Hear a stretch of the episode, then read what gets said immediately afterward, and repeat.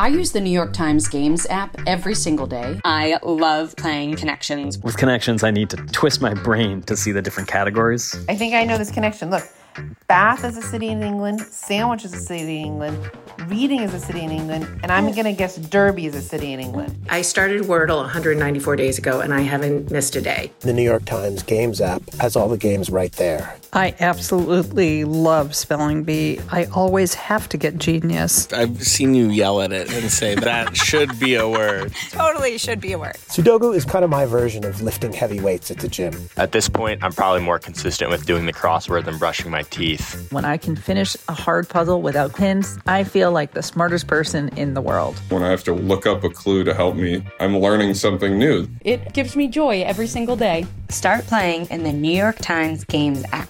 You can download it at nytimes.com slash games app. From the New York Times, I'm Michael Barbaro. Here's what you need to know today.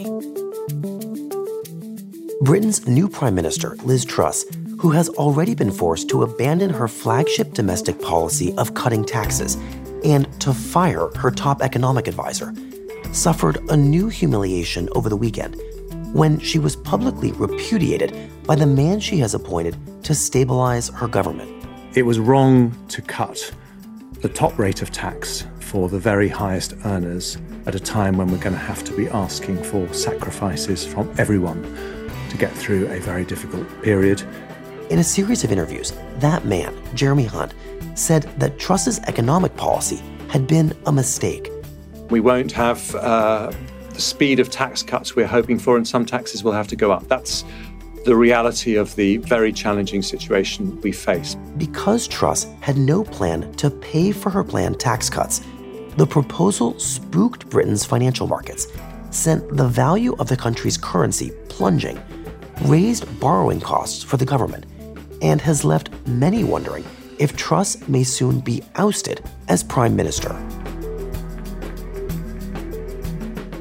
That's it for today.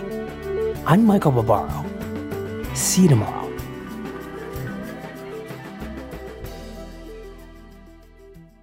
This podcast is supported by the Freedom from Religion Foundation. I'm Ron Reagan, an unabashed atheist, and I'm alarmed by the intrusions of religion into our secular government. That's why I'm asking you to join the Freedom from Religion Foundation, the nation's largest and most effective organization of atheists and agnostics working to keep state and church separate. Phone 1 800 335 4021, 1 800 335 4021, or visit the Freedom from Religion Foundation at ffrf.org. Ron Reagan, lifelong atheist, not afraid of burning in hell.